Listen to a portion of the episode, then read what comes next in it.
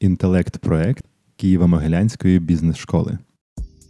Те, що колись було інноваціями, це вже must have. Перше, що потрібно зробити, це перевірити, чи є у вас базові ось ці діджитальні речі.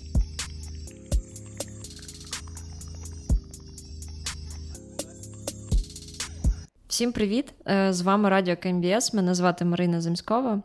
Перед тим як представити наступного спікера нашого подкасту, хочу розказати, що у нас нещодавно е, відбулися дві маркетингові програми: це літня школа тотального маркетингу і Customer Value Design.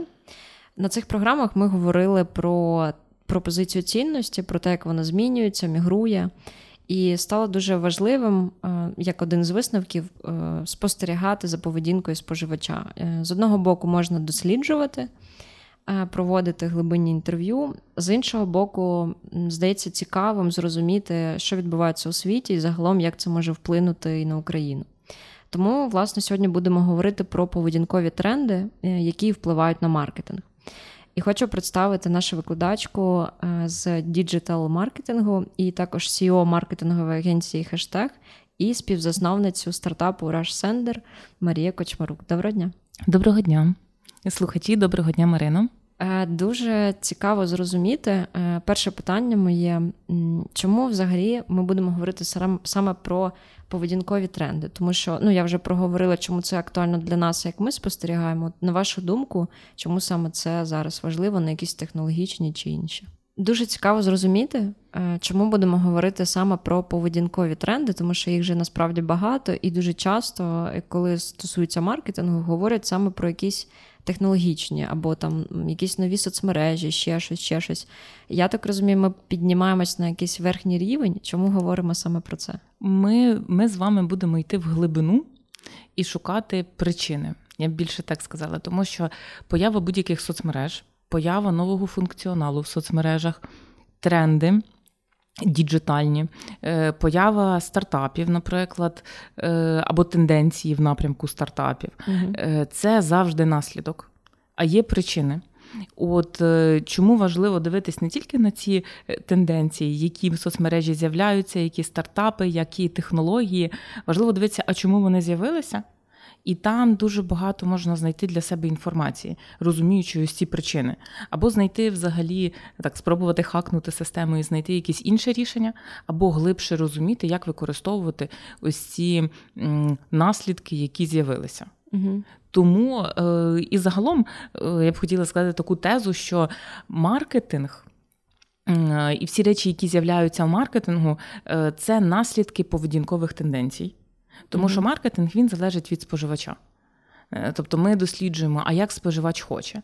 А зараз, е, коли ми дивимося на поведінкові тенденції, на соціальні тренди, е, ми відповідаємо на питання, чому споживач так хоче, чому велика кількість споживачів зараз почали мати запит на це. Угу.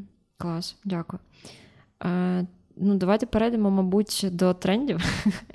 Е, розпочати їх буде всього шість. Я так одразу попереджую, щоб слухачі орієнтувалися, скільки треба буде слухати. Е, власне, почати хочеться з такого тренду, як сталий розвиток і етичне споживання. Англійською це sustainability і ethical consumption. Власне, що це значить? Е, що це значить в розрізі світу і з точки зору України, тому що, скоріш за все, це якісь різні речі, і ми по-різному розвиваємося в цьому. Абсолютно вірно, це різні речі, тому що е, sustainability для штатів, для Нідерландів і для України, особливо і України в період війни, це взагалі різні. Різні поняття, і вони мають різні прояви. Е, до речі, от sustainability, вона перекладається як сталий розвиток. Я не можу знайти в українській мові якогось е, хорошого перекладу, тому що для мене це щось на грані з довгостроковим благополуччям, якісь е, такі речі. Well-being має е, бути. Да, от е, вона, Але і well-being він має різне значення, тому що sustainability – це таке ширше поняття. І воно більш таке усвідомлене на більшому масштабі. Uh-huh. Що взагалі це за тренд? Чому він виникає? Е, моя гіпотеза, і вона насправді підтверджена: sustainability, ось таке етичне споживання, е, екологічні тенденції, вони виникають через хороше життя, хороший рівень життя в історичному плані. Тому що ми розуміємо, що досі є десь ну, в Україні війна. Почнемо з того. Є прифронтові території, де sustainability взагалом, типу, як поняття нерелевантно, тому що це зовсім інші речі. Е, є досі е, там території, люди, які живуть в племенах, є багато проблем. Але sustainability як тенденція, вона виникає там, де є хороший рівень життя середній, коли забезпечені всі потреби, які є. Коли ти вже починаєш задумуватися, е, купувати е, щось в пластику чи в металі на довгострокове використання. Ж, Типу, як впливає е, машина і взагалі там бензин, газ, усі всі речі на навколишнє середовище. Про це люди можуть думати, коли в них є можливість придбати машину і вони mm-hmm. мають вибір. Е, тому для мене sustainability – це такий тренд благополуччя е, з точки зору історичного етапу, тому що якщо брати, наприклад, життя в цілому 100 років тому, то небезпек е, і взагалі підходів до життя, підходи до життя, вони були набагато ширші, їх було більше. Це було жити було складніше. Е, людям потрібно було забезпечити базові якісь речі, не було комфорту.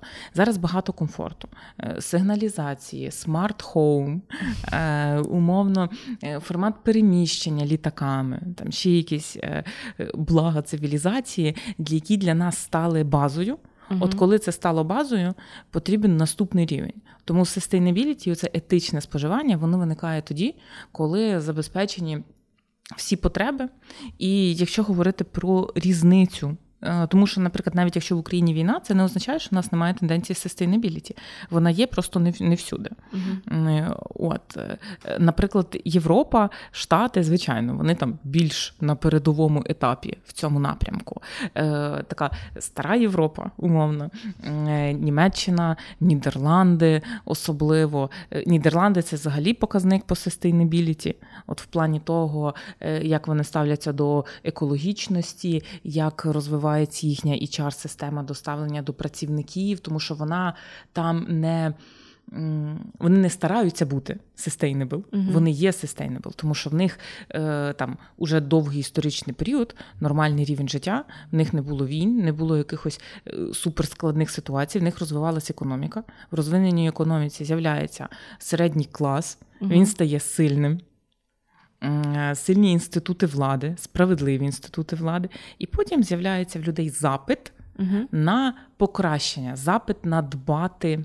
Угу. Про, про щось, угу. про суспільство, про тих людей, які поруч, е, про, от, наприклад, рефюджі з України. Угу. Ну, тобто, Досить. це з'являється, це може з'явитися тільки, якщо в тебе є що дати тільки uh-huh. від надлишку. Sustainability, воно з'являється від надлишку. Uh-huh. Е, В Україні зараз інша трішки ситуація, по-іншому проявляється sustainability. Е, Тому що. Можна розглядати, наприклад, маленьке містечко е, навіть в центральній Україні або про фронтову зону. Зрозуміло, що це зовсім інша історія. Але якщо подивитись, наприклад, в Києві е, ось ці всі пункти е, екологічні прийому. Угу. Наприклад, там тари різних речей. Як до цього ставляться? Як є е, тенденція така на антиконсюмеризм і обговорення в цьому, навіть в період війни. І люди, які за це дбають. Наприклад, також про етичне споживання. Дуже багато зараз, е, ну, візьмемо так, узагальнено, наприклад, жінок, перед тим, як обирати косметику, вони перевіряють, чи тестується вона на тваринах. Угу. Чи можна було про це поговорити 50 років тому? Тоді не було стільки брендів косметики такого вибору, і це не було критерієм, в принципі. Та й 30 років тому, якщо брати типу Україні, це зовсім ну тоді тільки розвалився радянський союз, нічого не було. Тоді не можна було навіть думати про такі категорії. І що це означає для маркетингу, для нас, як uh з цим працювати? Перше, і потрібно розуміти, на який ринок ми орієнтуємося. От якщо ми орієнтуємося на іноземний ринок, треба визначати, що таке sustainability в іноземному розумінні, в іноземному форматі. Це широке поняття. Як ви ставитесь до своїх працівників, як ви щось виготовляєте, яка у вас соціальна відповідальність, яка у вас позиція щодо екології, щодо е, політичних речей, щодо глобальних якихось речей, те, що зараз на слуху вашої угу. аудиторії. Тому що аудиторія вимагає цього. Вони хочуть розуміти розуміти, хочуть знати. Не всі.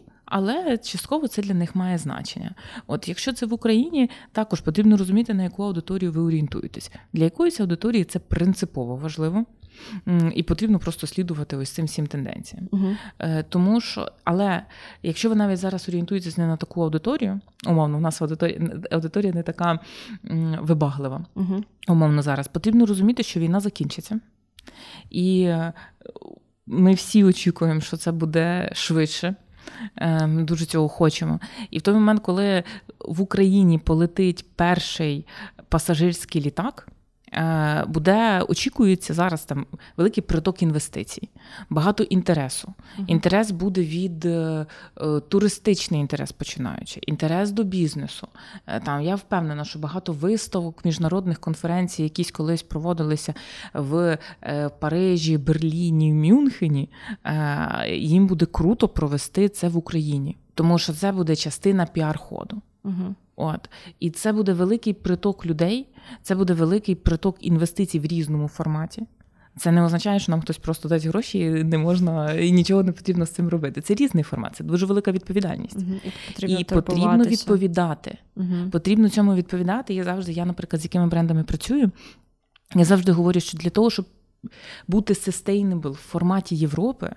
Потрібно починати зараз. Це роки, це майндсет усіх співробітників. Це майндсет власників, які будують ставлення до співробітників, uh потім співробітників один до одного, потім до клієнта. І е, і, така йде, і такий йде ланцюжок, і це потрібно починати е, раніше uh е, для того, щоб бути готовими для того, щоб потім, коли приїдуть іноземці, вони бачили, що ми справді не країна третього світу, що ми справді частина Європи, ми можемо ці речі забезпечити. Угу. І чому це робити з меркантильної точки зору? Е, це означатиме, що вашого бізнесу є квиточок на міжнародні ринки. Угу. От, Тут, до речі, цікаво дуже зрозуміти. Трошки перепригнув цю міжнародну тему. Якщо говорити про ринок США і Британії, що там значить sustainability або що там відбувається насправді, ви е, там більше інформації надійшлимо лінки, е, там є багато про це. Але якщо коротко, то зараз, наприклад, в Британії є на державному рівні стратегія, да, яка називається Net Zero Strategy. І вони прям мають такий план підтримки компаній британських і споживачів у переході якраз на цю чисту зелену енергетику, е, на зелені технології, і, власне, виділяють велику кількість коштів, там 500 мільйонів фунтів на інноваційні ці проекти. Е, що мені цікаво, що у них відбувається такий процес декарбонізації, ну тобто у них це прям дуже розвинута зараз ця частина, і яким чином е, чи потрібно українцям про це турбуватися, чи їм потрібно турбуватися тільки тим, хто виходить на експортні ринки, про це думати. Як це вплине, наприклад, е, на це може вплинути да, на багато дуже різних сфер. От про що подумати, можливо, що не забути. Тут цікаво, як це стосується і компанії. Дякую, дуже хороше питання, і особливо приклад з усією зеленою енергетикою. Я тут е, спробую його трішечки трішечки розвинути і сказати, що я про це думаю, як я трактую ці тренди і що це означає для українців. Е, перший момент, якщо ви також хочете дізнатись про будь-які тренди і куди світ буде рухатися, е, ви йдете. На сайт, в ідеалі, звичайно, поїхати на якусь виставку стартапів інноваційну.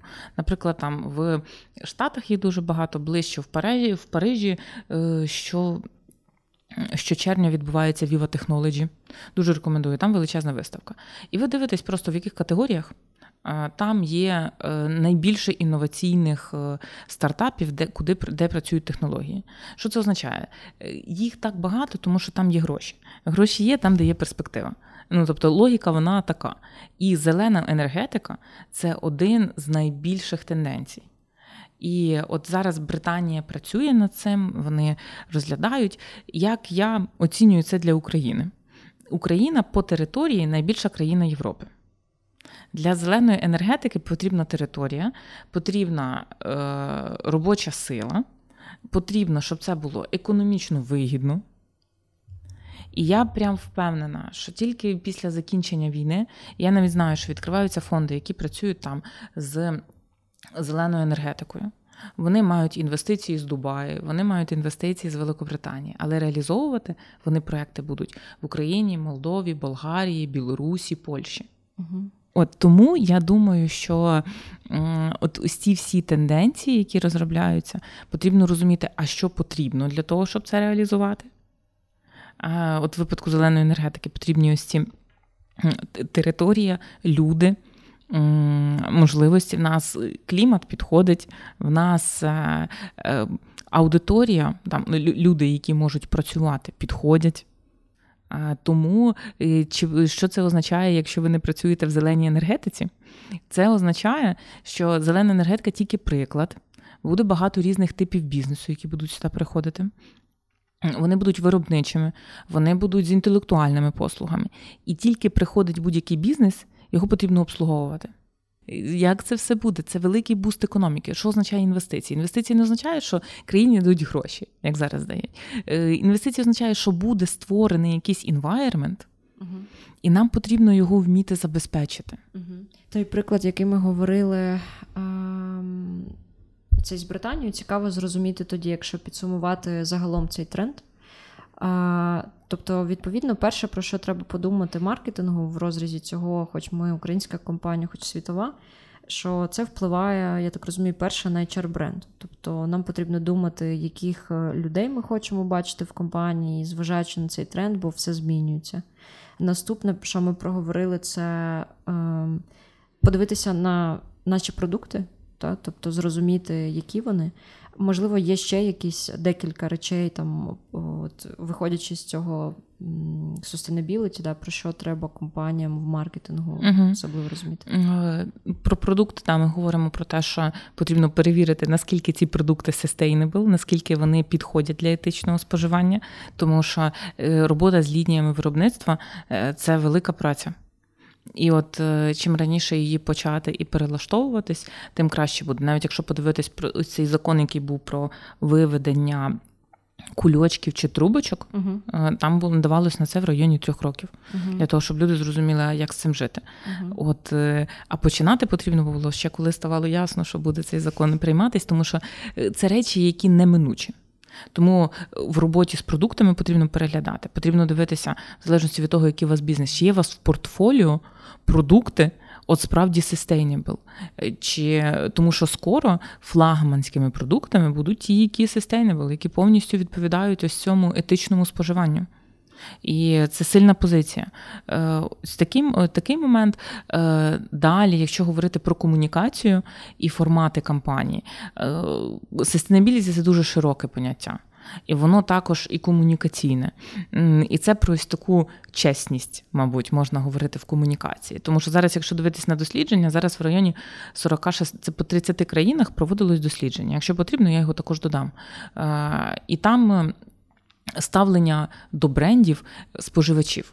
І там близько 46, якщо я не помиляюсь, відсотків людей втомилися від брендів, тому що вони щось обіцяють і немає ніякого підґрунтя. Немає reason to believe. Угу. І от коли з'являються ось такі тенденції, як sustainability, люди вони хочуть чути правду. Вони хочуть, е, щоб їх врахували розумними, бо споживачі розумні. Вони хочуть чесності. І вони їх уже якимись веселими такими кампаніями е, не в усіх категоріях ти візьмеш. Тому в цей напрямок теж потрібно задумуватися. Не можна розказати, що ти зробив штучний інтелект, і він там щось там зробив. Uh-huh. Унікальне, але не зробити цей штучний інтелект. Оцей reason to believe, до нього буде дуже багато питань. Вони повинні бути, і вони повинні бути в колі е, якби в колі цінностей бренду. І цінності бренду стануть ще важливішими. Дякую, супер. Підсумували якраз там перший наш такий е, тренд. Е, тоді рухаємося далі до наступного. Це цифрова трансформація. Е, цікаво зрозуміти, чому ми говоримо про це зараз, бо наче так виглядає, що це давно вже такий тренд. Але що там змінилось, можливо, за останній час? Чи чому це ну, досі актуально? Чи ми дуже повільно переходимо? Що це таке і що це значить для нас? У нас є два тренди тут, вони підряд як цифрова трансформація і е, зручність і миттєве задоволення. От вони дуже сильно пов'язані. Тому що цифрова трансформація це в якомусь е, форматі і причина, і наслідок, дивлячись, звідки дивитися. А зараз ми подивимося з точки зору е, того, е, з точки зору причини, що означає, що світ е, стає більш цифровим і діджиталізується. 100% це почалося раніше. Але зараз досі, ну, дивіться, в нас касових апаратів немає в магазинах. Ну, Тобто, ми не можемо ми ж не можемо говорити про діджиталізацію на прикладі МакПау. Uh-huh. Виключно. Ми повинні говорити справді, як це є, шир- широко розглядати ситуацію. Я зараз, коли дивлюся на малий бізнес, в людей немає crm систем досі. А це вже не то, що не новинка. Це тобто є вже без практики, є вже на будь-який смак і колір, є суперадаптивні системи. Людей немає систем для комунікації, якихось омніченелів. Ще. Е, тому що хтось не знає. Не знаю, як з цим працювати. Діджиталізація, вона завжди, як і в будь-якій тенденції. Хтось попереду, хтось задає темп. Де е, задавати темп можуть ті, в кого є на це ресурс, тобто є кошти. Е, от, Тобто це починається з великих компаній. Потім доходить до там, малого бізнесу. Е, тому тенденція ось цієї діджиталізації вона буде і надалі, вона просто буде мати різні форми. Угу. От, І зараз вона має різні форми. Просто яка ситуація? Раніше діджиталізація це було щось таке новеньке. І от ці всі crm системи або там якісь там помічники, ще якісь речі. Це були які, це була з точки зору маркетингу перевага компанії. Uh-huh. Або операційна ефективність, або комунікаційно. Ми про це говорили, що ми такі там діджиталізовані, ми такі футуристичні. Е, зараз вже е, багато речей стають must have. Тобто е, нікого не можна здивувати е, там crm системою тими ж самими ну, такими базовими речами. uh Це це стає е, базою. Я багато працювала і з Європою, і з Штатами. Дуже різні ситуації є, дуже різні кейси. Це дуже залежить від регіону, від країни. Не можна сказати, що ми відстаємо, і що діджиталізація, от є якийсь план діджиталізації, і всі його однаково проходять. uh В країнах різна ситуація, і країни дуже по-різному до цього адаптовуються. Е, тому е, нас насправді є сфери, де е, автоматизація на супервисокому рівні.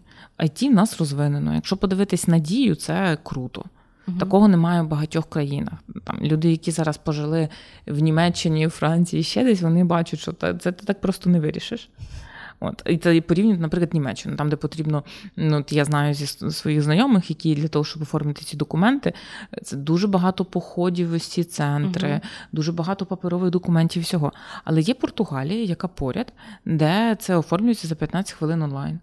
Тобто дуже а, різні контексти. Дуже різні контексти. Є Нідерланди взагалі свій типу процес. Тому це таке широке, дуже широке поняття. Е, воно його потрібно дивитися відносно ринку і відносно ніші, в якій ви працюєте.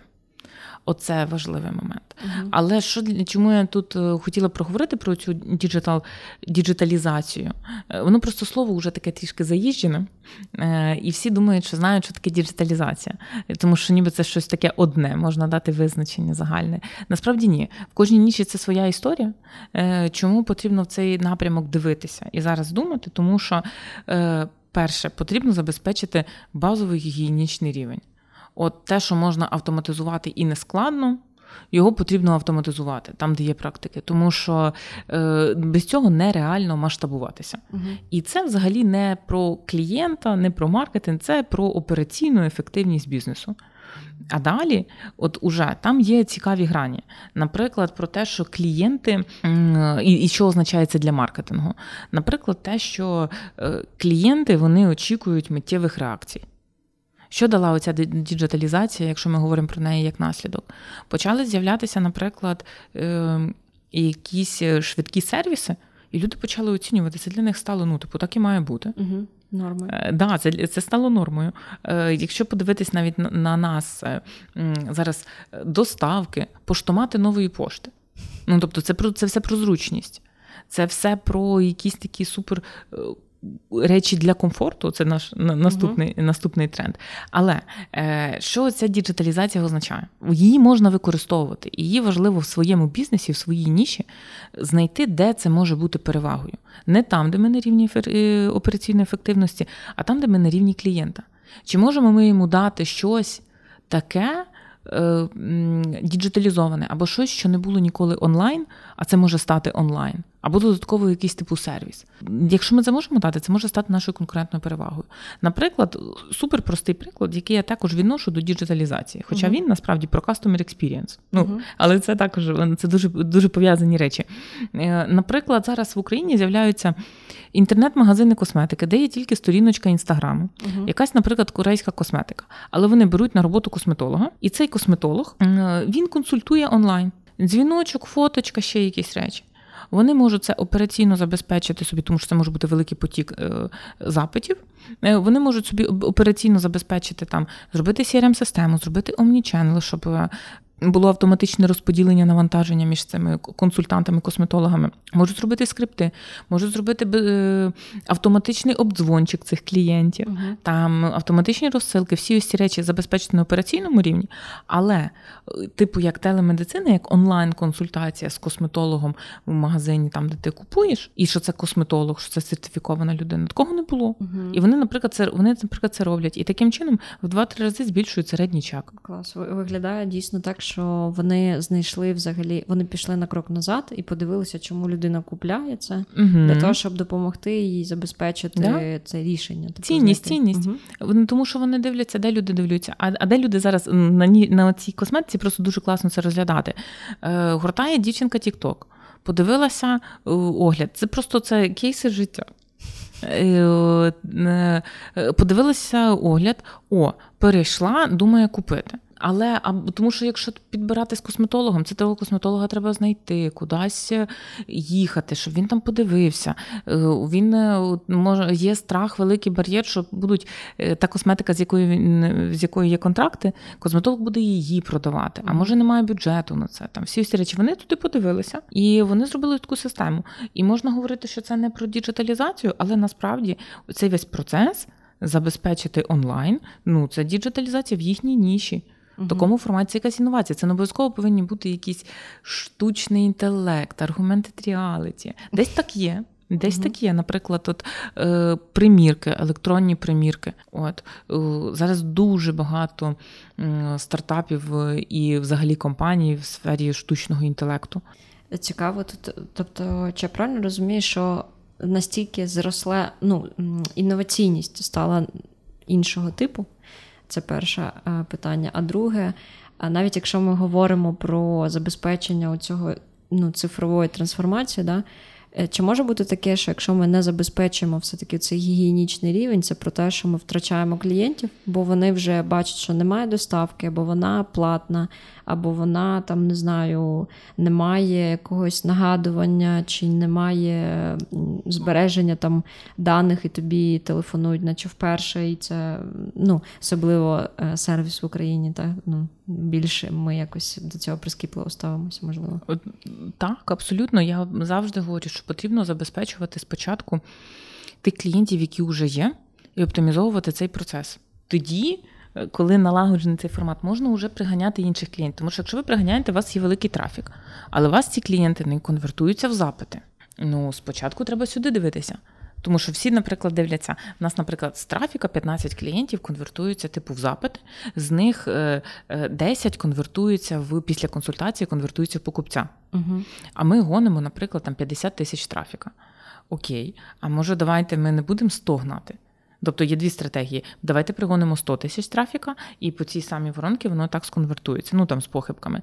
А можна подивитися, чи на максимумі ми тут працюємо з точки зору клієнтського досвіду з цими клієнтами, щоб збільшити відсоток конверсії. Угу. і це завжди дешевше.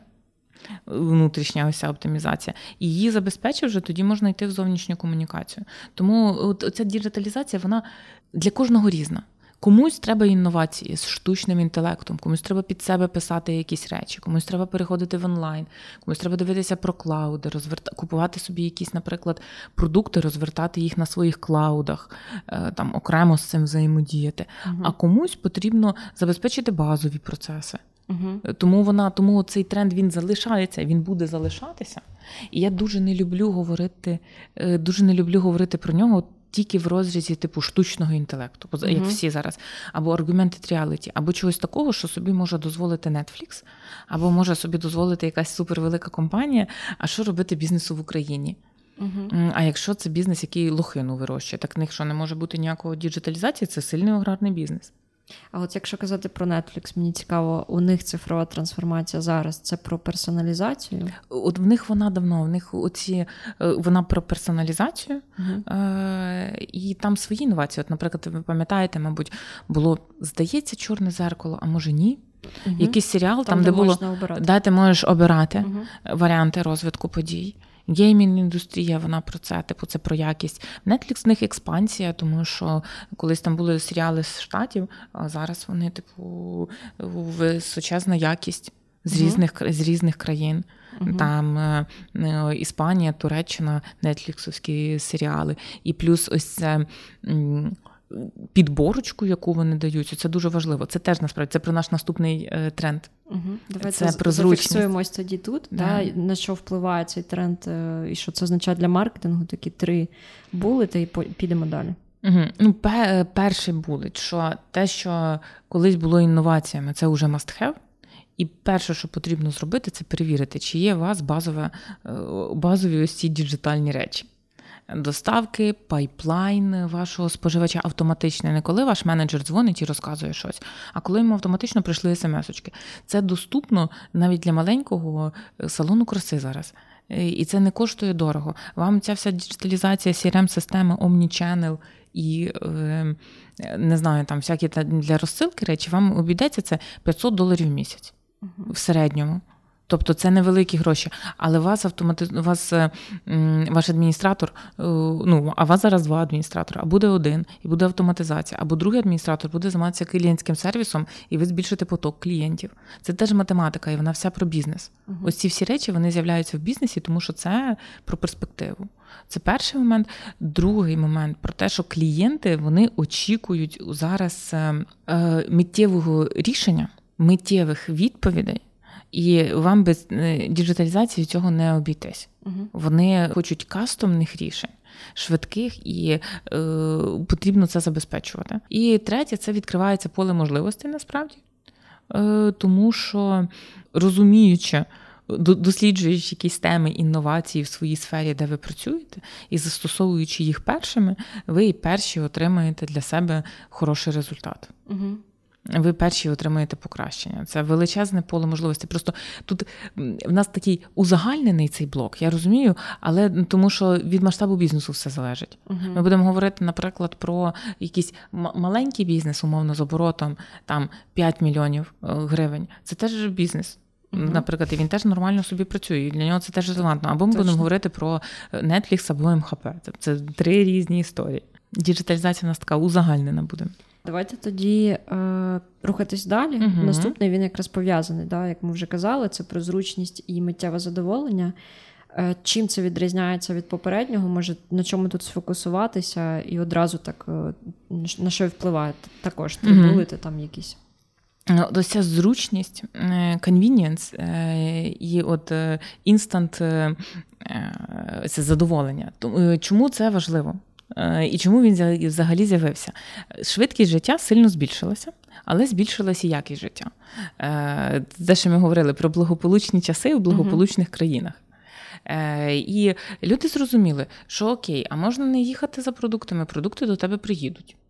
Можна там з доктором, якщо не потрібно, там на прям на якісь аналізи, можна зробити це онлайн, не потрібно mm-hmm. нікуди їхати. Пандемія дуже сильно пробустила це.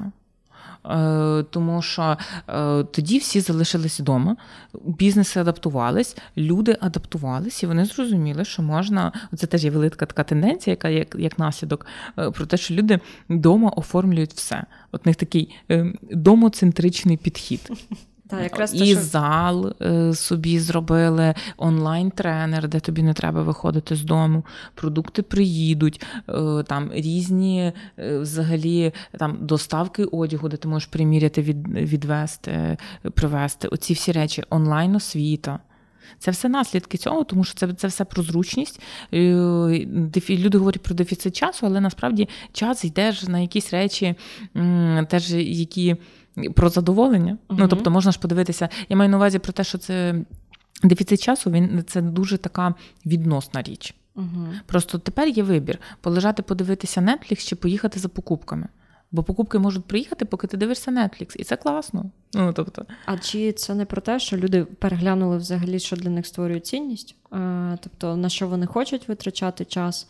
Тобто, можливо, через зміну таку суттєву контексту і різку досить почали. Ну, я думаю, що в Україні тут взагалі ще переосмислення додатково відбулося, угу. а, враховуючи декілька одразу да, подій, війна і ковід. Але так виглядає, що наче це не тільки про зручність. От. Це точно не тільки про зручність, просто е, в різних в різних ситуаціях, в різних країнах е, ця тенденція має свій контекст. От е, і і в людей, в яких різний лайфстайл, вона має свій контекст. Тому що для когось це про зручність, щоб було комфортно, щоб класно жити. А для когось це, наприклад, для людей, які там перформери, амбіційні, ще якісь речі. Їм е, це, наприклад, для це інструментарій для досягнення якихось цілей своїх. Угу. Тобто різні речі, тут поведінкові ось ці тенденції, вони ж загальні, але вони накладаються на різні психотипи людей, на різний лайфстайл. Угу. А тобто, якщо взяти от цю різницю в прикладах, то чи я правильно розумію, що перше це може бути, наприклад, підписка на якусь там готову їжу, як варіант, а в другому варіанті що це може бути? Теж е, підписка на готову їжу, просто з різними цілями. Хтось угу. не хоче готувати, бо не прикольно. А хтось е, не хоче готувати, тому що цей час може використати зовсім по-іншому. Угу, okay. От, Тобто, це це оце вже психологічні речі. І вони, от, оці всі тенденції, вони це все про спочатку про психологію, е, соціологію, потім воно типу вже переходить в м, маркетинг. Якщо угу. говорити тут про якийсь е, не знаю, вплив. І щоб зробити це більш структурно, е, можна подивитися, що, наприклад, за останні роки кількість підписок людей в середньому виросла на 40%. Це зручно, тому що не хочеться заморочуватись. Угу. А це про бізнес-моделі. Ті бізнеси, які е, навіть не працювали з підписками, е, вони почали робити продукти з підписками. Угу. Це для бізнесу більше. Е, Стабіль... Е, стабільно. Передбачувані продажі. Передбачувані, тому що вони розуміють, якими не може бути PNL в такому розрізі. Mm-hmm. І вперше на що це впливає, куди можна дивитися в ось цьому напрямку зручності, е, потрібно дивитися на бізнес-моделі. Угу. Чи можете ви зробити свій продукт подати так, зробити такий продукт, щось трансформувати, процеси в такому форматі, щоб людям менше було заморочуватись, люди готові платити за це. Е, і вони будуть з цим працювати. Тому що підписка це одна з варіантів, uh-huh. один з варіантів, але він дуже хороший маркер. Uh-huh. От е, е, Другий момент про те, що от є ось ці daily basic задачі, і велика кількість людей хочуть їх вирішувати швидко. І в ці критерії, і, і і, якісно для себе, і в критерії прийняття рішення, коли вони вибирають сервіс або продукт, е, входить уже скільки мені треба буде на це витратити часу. Угу. Чи треба буде мені заморочуватись, чи треба мені буде, не дай Боже, з кимось говорити по телефону, там і всякі такі речі. Ну, Це це, це правда. Не можна від цього не можна це уникати е, і думати, ну, Значить, є телефон, значить подзвонять, якщо їм потрібно буде. Ні, вони типу не йдуть, тому що ринки конкурентні. Якщо у вас конкурентний ринок, то потрібно, от е, особливо, якщо ви працюєте на таких daily basic е, речах, е, продуктах, сервісах, потрібно їх забезпечувати максимально. Потрібно створювати оцей клієнтський досвід, щоб він був безшовним. Угу.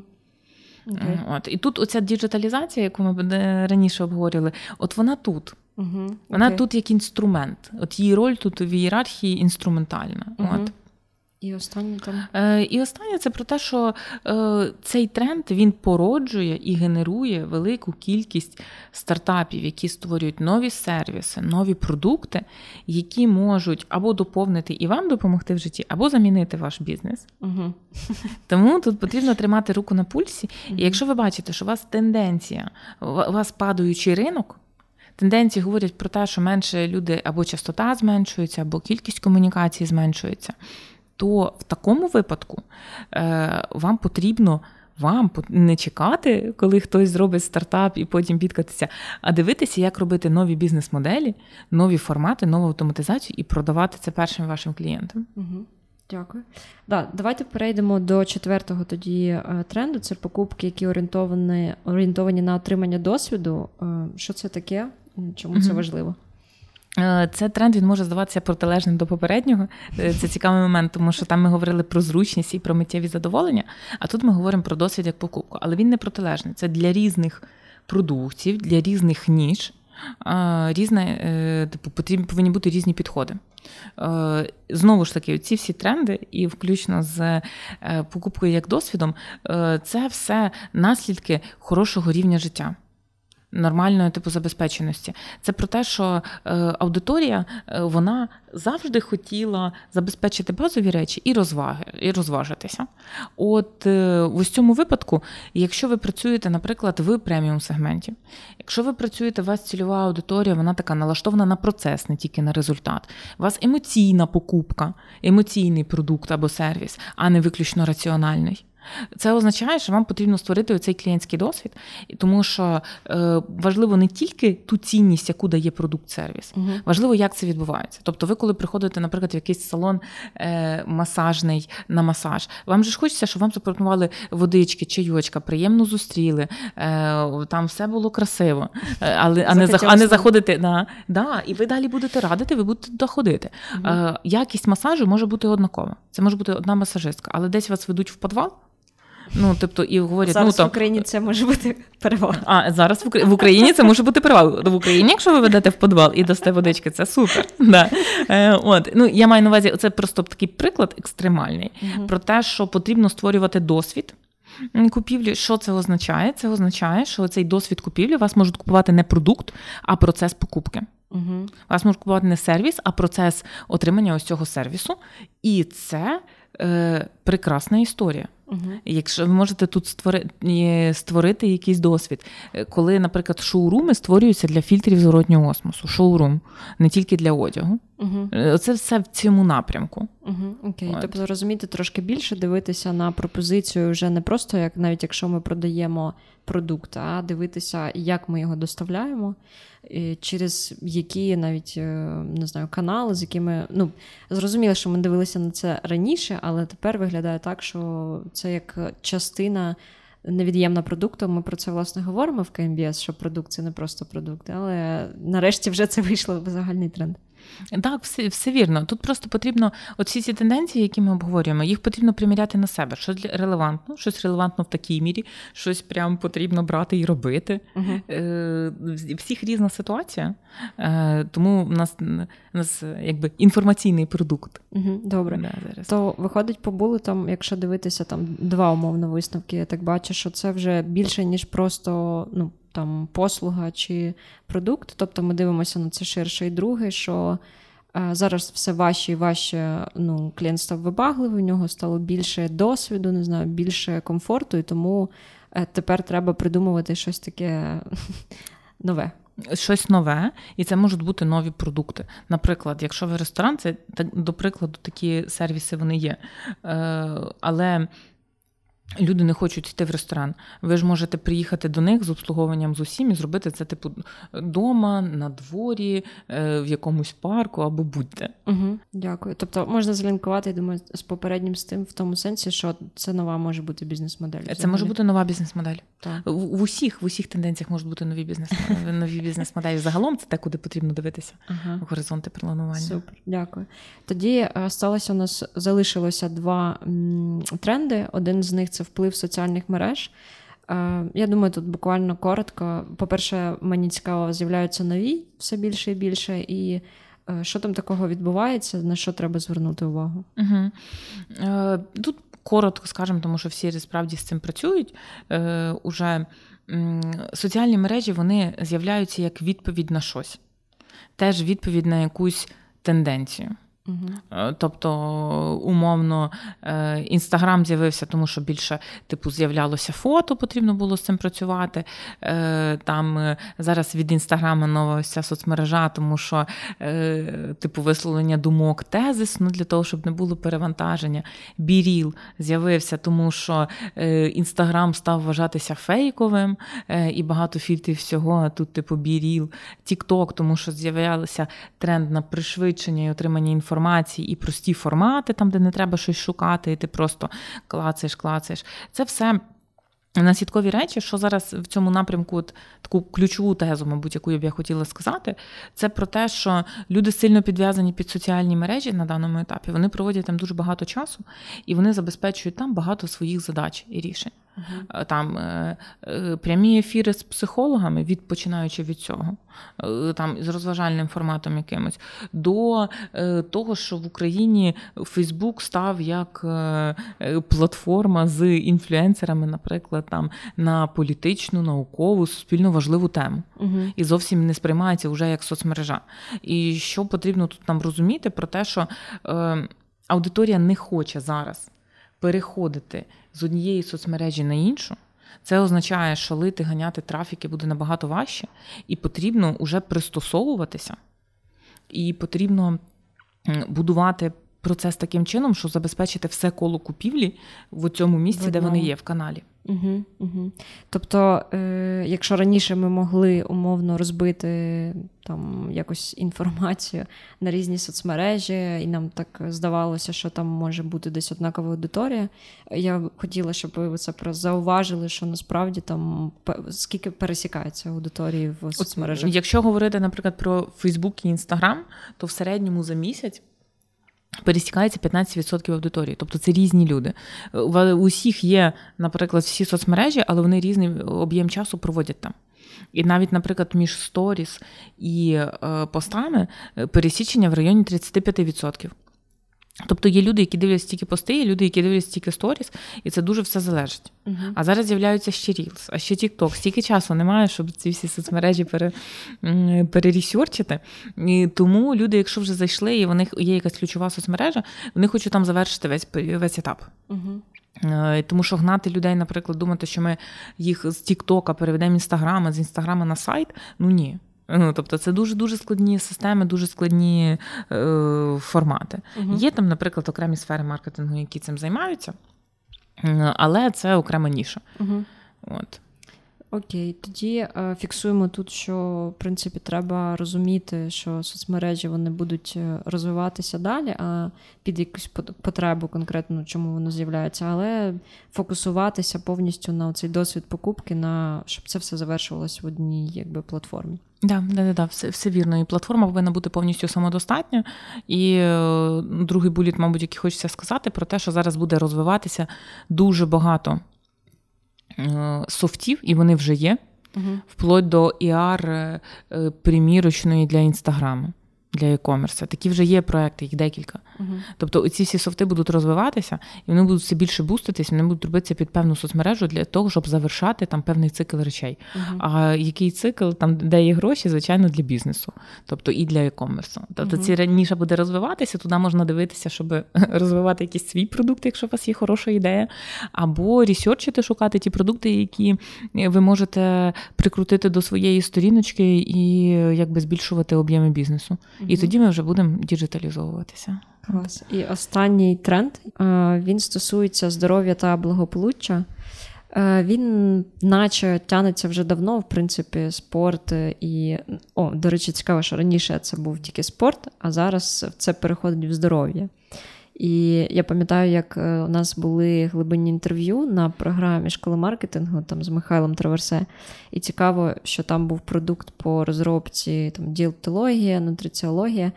І цікаво, як е, люди реально відходили від того, щоб просто займатися спортом, до того, що я думаю про аналізи, я думаю про це все-все.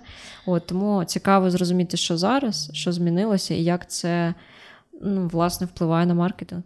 Так, останній наш тренд це фокус на здоров'я і благополуччя. Ось знову ж таки wellness або well-being. Типу, це е, тенденції, які мені здається, що вони не те, щоб нові, вони просто розвиваються, і глибина погляду на них е, змінюється. Якщо е, проговорити про те, що таке в принципі well-being, і ось цей wellness, е, благополуччя, е, як я його трактую, це е, баланс між якимись сферами життя, які важливі і цінні саме цій певній людині. І в такому міксі, тому що для когось, наприклад, е, важлива кар'єра. Для когось ключовим є сім'я, а робота і кар'єра вони на іншому місці. І ось це така власна комбінація, і ось цей well-being, він походить від глибинного розуміння себе. Коли немає ось таких соціальних норм, а є моє відчуття е, себе благополучним. Е, от в такому форматі. І це все розвивається, розвивається. Чому розвивається? Знову ж таки, тому що ми живемо в хорошому історичному періоді, в благополучному. Uh-huh. Коли в цілому загалом немає е, таких. Великої кількості ризикових ситуацій. Звичайно, про це смішно трішки говорити в Україні. От Зараз було б концептуально, якби почалась сирена, але але ні. Але давайте не треба. Але краще не потрібно. Е, Так. Е, Тому е, ось цей велнес він просто набирає нових оборотів.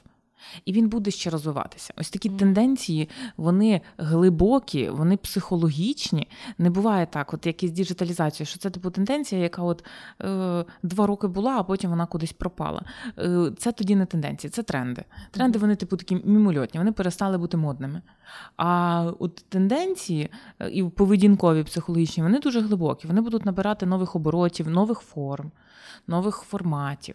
Мені здається, що через декілька років от sustainability і well-being, вони дуже сильно будуть е, так е, за руку ходити. Угу. Тому що вони, типу, в одному в одному полі. Але якщо говорити от про різницю в країнах, то е, мені здається, що західний світ він на таких вищих матеріях.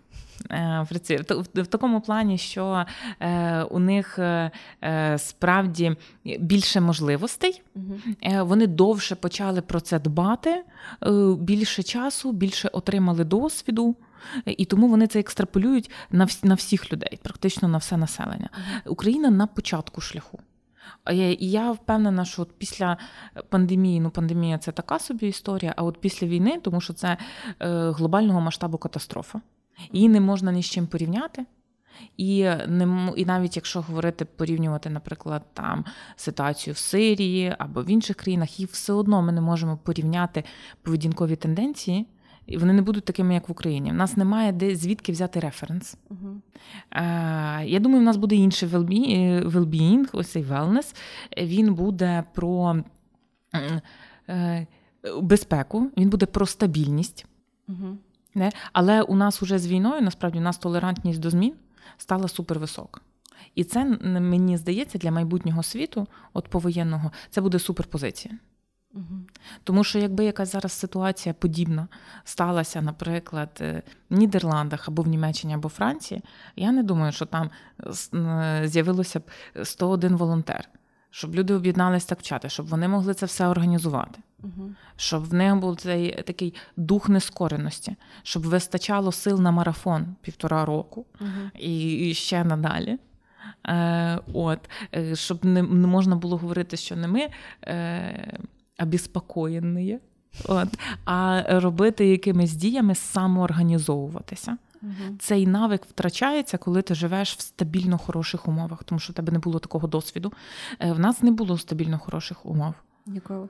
Ніколи, да, тому що після того, як Радянський Союз розпався, ось всі речі, е, ставалася е, криза, майже дефолт, одна революція, трошечки пожили друга революція, починається війна, АТО, повномасштабна війна, там між цим пандемія якимось чином вона типу вплинула. В нас зовсім по-іншому розвиваються ось ці навики. Угу. І я вірю, що це буде суперпозиція. Дуже цікаво, що ми вийшли на такий висновок. Е, і я просто хочу анонсувати. Одразу ми будемо говорити про зміни з Сергієм Ноздрачовим. Угу. Це дуже цікава тема, особливо для нас, е, бо ми в школі сповідуємо взагалі той підхід, що спочатку потрібно змінювати себе, свою компанію і, відповідно, вже далі Україна і світ. І я хочу підсумувати, ем, що ми проговорили про шість трендів. Ем, щоб ми їх ще раз озвучили, і, можливо, така порада від вас. Е, на що звернути увагу, куди рухатися, от якщо ми говоримо про тему тенденцій? Угу. Так, давайте тоді назвемо ці шість трендів і такий загальний висновочок. Е, перше це sustainability і етичне споживання. Тут ми говорили про те, що всі стають вимогливішими. І оці вимоги вони тепер не для персонального задоволення моїх потреб, а як це впливає на світ навколо, на людей навколо. Угу. І от з цього напрямку тут потрібно зробити в першу чергу, от моя порада, зробити реаліті-чек своїх продуктів, своєї команди, е, своєї корпоративної культури. І з корпоративної культури я завжди рекомендую починати. Зробити таке review, reality check і подивитись, де ми. Угу. І е, тому що це інструментарій для розвитку. Це інструментарій, який зараз nice to have, а е, там в кращі часи він стане must have. І це квиточок е, в роботі з європейськими ринками. Тому це такий важливий момент. Друге, це діджитал трансформація в суперширокому розумінні тому що потрібно автоматизовувати все, що можна автоматизовувати. Потрібно шукати технології, які створять унікальний клієнтський досвід. Угу. Потрібно створювати сервіси, все, що якщо сервіси для зручності клієнта. Де їх немає, якщо нам потрібно шукати свої точки диференціації на конкурентних ринках, то от е, діджитальні рішення вони там. Угу. І вони там для hr стратегій, для комунікаційних стратегій, для продуктів, для бізнес-моделей. Е, е, там можна їх шукати. Просто подивіться на різні виставки стартапів, подивіться тенденції, ви там побачите стільки рішень. Е, специфічних, цікавих, які можна десь докрутити, угу. десь зробити і зробити такий фурор на своєму ринку. І тут я просто хочу додати трошки про ми говорили з Оленою Мальцевою в одному подкасті про горизонти розвитку цінності. І тут, якраз, якщо ми можемо зробити щось швидше, щось зручніше, десь скоротити і доставити ту цінність е, в інакший спосіб, я думаю, це якраз про це, і це може підсилити це нові можливості. Угу. Абсолютно згодна. От е, наступна тенденція така глибока це зручність і миттєві задоволення. Е, тут найголовніше, мабуть, зручність. Це знову ж таки воно дуже пов'язане. В цьому випадку діджиталізація, вона, якщо ми говоримо про операційну е, ефективність, е, вона е, йде інструментом. Mm-hmm. Тобто, Але це від чого ми відходимо? Чим для нас це важливо? Тому що в клієнта мало часу і мало речей, на які він на якому він хоче сконцентруватися, mm-hmm. куди хоче типу вкладати час. От якщо ми знаємо, що ми в полі того, де е, не хоче клієнт багато часу на це витрачати або мати фокус уваги, потрібно зробити так, щоб він цього не робив. Це називається безшовний процес купівлі або отримання сервісу, для того, щоб він був навіть непомітним. Тут ми з цим працюємо. От. Наступна тенденція вона про покупку як е, орієнтовану на досвід це для продуктів і сервісів, які е, якраз можуть бути е, не daily basic, і ми повинні розуміти, що це всі речі вони йдуть е, якби для розваги. Тут хороший приклад, наприклад. Є звичайні ресторани хороші, а є е, міш, з зірками Мішлен. І є з зірками Мішлен, де шефи роблять окреме кастомне шоу і ти приїжджаєш на це шоу. Це не про їжу. uh Це про досвід, але вони і вони в категорії досвіду. uh Чи можна зробити щось таке в вашому бізнесі? Зрозуміло, що це така високопарна історія і таке порівняння, але е, і з маленькими бізнесами така ж така ж сама історія. Mm-hmm. Є люди на ось цьому досвіді прям будують бізнес. Наприклад, це Бодо, здає, здається, так називається ось цей сервіс, де ти купуєш подарунки. Вони подарунки продавали. Uh-huh. Але вони почали робити його, типу, що ти купуєш досвід. Uh-huh. Або купівля в різних шоурумах продуктів, в люкс-сегменті. Це прям must have. Uh-huh. Е, ось ці всі е, у мінімальних сегментах це ось ці всі упаковочки, як щоб воно все було так, як термін інстаграми, ще якісь речі. Це теж все про досвід. Uh-huh. Ну просто на кожному рівні бізнесу і в кожній ніші він є свій, але ось цей, е, якщо знайти свою точку, де побудувати ось цей досвід купівлі, то це може бути і окремою бізнес-моделлю. Це може бути точкою диференціації і такою дуже сильною, дуже сильною перевагою. Угу. Навіть комунікаційною перевагою, тому що це створює ну, цей досвід може створювати інфоприводи для комунікації. Угу. Тому ось така історія у нас. П'ята тенденція, яку ми коротенько обговорили, це вплив соціальних мереж. Те, що, Але основне, що потрібно розуміти, що в людей є обмаль часу, вони вибирають якусь фокусну мережу, Угу. І вони хочуть е, знову ж таки з брендом е, з трендом ось цієї зручності, вони хочуть все закривати в одному місці. Угу. Тому потрібно дивитися, як весь цикл купівлі закривати в одному місці, як типу відповідати ось цій логіці цих соцмереж. Як там свій бізнес не тільки просувати, тому що раніше соцмережі вони були тільки з точки зору комуніка... з точки зору зовнішньої комунікації, типу як рекламний інструмент. ТВ, соцмережі, там Ютуб. Е, зараз це частина клієнтського досвіду, що вони побачили, як вони прокомунікували, як їм відповіли. От я е, тому раджу в першу чергу подивитися, чи соцмережі мають якусь е, закривають якусь роль в клієнтському досвіді. uh Якщо закривають, як зробити його на супервисокому рівні, uh і це вже забезпечить ріст. От. І остання тенденція про health and well-being, тому що тема піднімається, вона буде розвиватися. Скоро вона буде трансформуватися в різні біохакінги і ще різні формати. Е, і цих форм їх важко передбачити, але їх буде дуже багато.